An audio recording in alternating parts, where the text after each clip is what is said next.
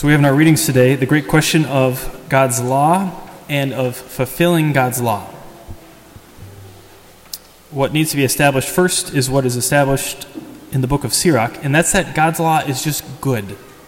So he only wants good things. He knows you, he knows what's best for you. So his law, his commandments, those are for your good. That's not for him, that, that's for you, for your own flourishing, that you might be fully alive. Please remember that he made you, he understands you, he knows the deepest depths of you, and he wants you to become fully alive. The glory of God is what? Man fully alive. So his law and commandments, they're just good.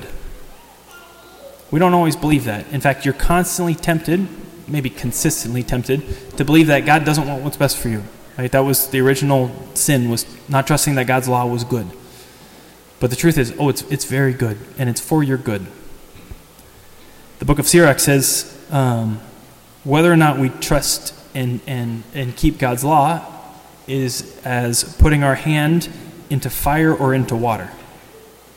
So to keep God's law is to put your hand into water. It brings cleansing. It's, it's just good. To not follow God's law, to reject it, is to put your hand into fire. That's the difference. So this is it's really important, but it leads to whether we flourish or not. Jesus talks about being thrown into Gehenna. What is what is Gehenna? In Jerusalem, there is a valley just down from the Temple Mount. It's kind of to the south and to the west. And in this valley, in, in prior days, there was a lot of um, idolatrous worship that took place, worship of false gods. Some of the worship that was done was, was pretty horrendous. Things like people offering their babies to fire to get God to listen to them. Literally, they would burn their children, is, is one form of worship that ha- happened in the, this valley, this valley of Gehenna. Eventually, uh, through the reforms of the kings, the, the, the, valley was destroyed and all these temples were destroyed, and it became the dump, which in some ways was seen as the only fitting place to put in this place where, where horrible things had happened. So Gehenna is Jerusalem's trash dump, where literal there's just garbage and fire all the time. So people would burn burn their garbage. There was always fire going on there, and there's worms like eating rotten things. So, this is Jesus' image of, of what it's like when we don't keep God's law. It's like this filthy, depraved, rotting, burning valley of death. This is not to be threatening, but this is to say, oh, God wants good. He doesn't want anything evil for you, He is for you, not against you. So, to lead us into the path of life, God gives us what's called the law. What is the law? When the scriptures talk about the law, primarily means this is the commandments and the instructions given to Moses as the people are leaving Egypt. Right? They're brought out of Egypt through the mighty deeds of God, and in the desert they're given the Ten Commandments and the rest of the law. And the law is for their life. Um, so the law is good. It's really good. And if we keep it, we'll live. We'll find fulfillment. There's only one problem Nobody could do it. Nobody. It, it just wasn't possible. No human being was capable of completely fulfilling the law. We're just too weak. So the law, that's a beautiful, good thing that says, like, here's how you live, here's how you become fully alive, in some ways became a curse. Paul talks about it as a curse. There's nothing wrong with the law. But when we try to live the law and we fail, it feels like a curse because we just sense our own helplessness and our inability to do it. It turns out we don't just need information. Even if every, somebody had the law totally memorized, they knew all of the commandments of the law, that still didn't help them. They, they still couldn't fulfill it. And so the law ended up being a form of accusation. It, it just showed them the ways in which they failed. So it's impossible to keep the law, it just can't be done. So Jesus shows up, failing, and Jesus comes up and he's talking about mercy and love. And uh, when he starts the Sermon on the Mount, he takes a seat as a teacher, and in some ways is presenting himself as the new Moses. He sits down on the mountaintop to tell people how to live. So there's certain things he's doing that reminds the people of the story of Moses, and they think maybe he's the new prophet that's going to give us maybe a different law because we're not doing so good with this one. So then we get to this part of our reading, and Jesus says, Do not think that I have come to abolish the law. I've come not to abolish, but to fulfill. Amen. I say to you, until heaven and earth pass away, not the smallest letter or the smallest part of a letter will pass from the law until all things have taken place. So Jesus is not getting rid of the law. The law that was already too hard to keep, that nobody could do, he's like, no, I'm not getting rid of any of that. In fact, I'm going to make things seemingly, at first glance, even more difficult. Because then the reading continues. And he says, You have heard that it was said. When he says, You have heard that it was said, he's, he's referring to the law. You have heard that it was said, You shall not kill. But I say to you, What? Go ahead and kill? No. He says, Whoever is angry with his brother is liable to judgment. So it's not just enough to just not externally do violence to others it's like you can't even have violence in your heart. It's like he's making the law more complicated. For a moment, it feels even heavier. It's like, hey, Jesus, we weren't doing so good before. And now you're putting harder mandates and commandments on us. He says, You have heard that it was said, You shall not commit adultery. Okay. But I say, everyone who looks at a woman with lust has already committed adultery in his heart. So not only is it not is it is it not okay to externally do things that are inappropriate with, with a person. No, even if you carry that desire towards a person in your heart, that too is against the law. That too is sin. So, I mean, as you hear Jesus, it could feel like, uh, like, what are we supposed to do? The law was really hard. St. Paul calls it the law of sin and death because it just convinces us that we're sinners. And it convinces us that like we're going to die like we can't keep this law. And then jesus seemingly makes it even more difficult. And also nobody could keep the law before and now it's becoming even more deeper and internal. It has to do with the movements of our hearts.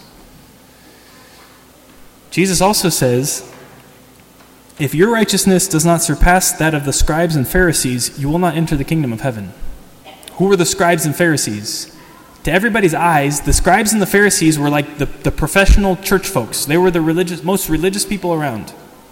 He says, if your righteousness isn't better than theirs, you're not going to heaven. So at first glance, it looks like, well, guess we're doomed. Guess we'll go home because this is impossible. And it is impossible. Even today, you can't keep the law, you can't do it. So, why is this good news? I say the gospel of the Lord. That means good news. And you say, Praise to you, Lord Jesus Christ. Then what's going on? Okay, Jesus said, I came not to abolish, but to fulfill. Only one person can fulfill the law. Who is it? It's Jesus. Now, are you required to fulfill the law? Yeah. Can you do it? No. So then what has to happen? Well, then Jesus has to live in you. He has to become alive in you and live your life in you because He's the only one that can do it. Your life and Jesus' life have to become one life. But once Jesus is in you and alive in you, oh, folks, buckle up because you can do anything. So, this is good news. What's the good news? Is that you can't keep the law, but that's okay because Jesus can, and He wants to keep the law in you. He wants to live His life in you. I don't think we have any way of fathoming how deep and true this is. St. Paul says, because he, he had this deep. It is no longer I who live, but Christ who lives in me. Do you believe, brothers and sisters, do you believe that Christ lives in you? Because He does. Sometimes we don't let Him live in us. He's just kind of constrained. He can't do much because we don't let Him, but He is alive in you. So only Jesus and his life in us can actually keep the commandments, can actually live the law, can actually make us holy. Which also means that when Jesus is seemingly making the law um, even more demanding and, and precise, that's good news because Jesus gives us the power to fulfill it. Which means Jesus wasn't doesn't want you to just be free from like external violence. No, he actually wants to heal your heart so you don't even feel violent towards other people so you don't carry hatred anymore. It's not fun to carry hatred towards another person. Amen? It's, it's a deep misery. Jesus wants to be, you to be free of that. So, these new requirements, this increased, uh, in some ways, depth and difficulty of the law, is good news because Jesus is showing us how deeply He wants you to be just totally free. He doesn't want you to just settle with be pure so that you don't try to take from others, you don't try to use them for your own purpose, that you could be free. He doesn't want you to carry hatred in your heart. He wants to bless your marriages. Like he wants that to be a sign of his love and his fidelity. So it's all good news because it's a sign of the greatness that you and I are destined for if we allow Christ to live in us. He wants everything to be filled with love. What was the problem with the scribes and Pharisees? Remember, Jesus says, Unless your righteousness exceeds that of the scribes and Pharisees, you will not enter the kingdom of heaven. What was going on with the scribes and Pharisees is they were trying to do God's law without God.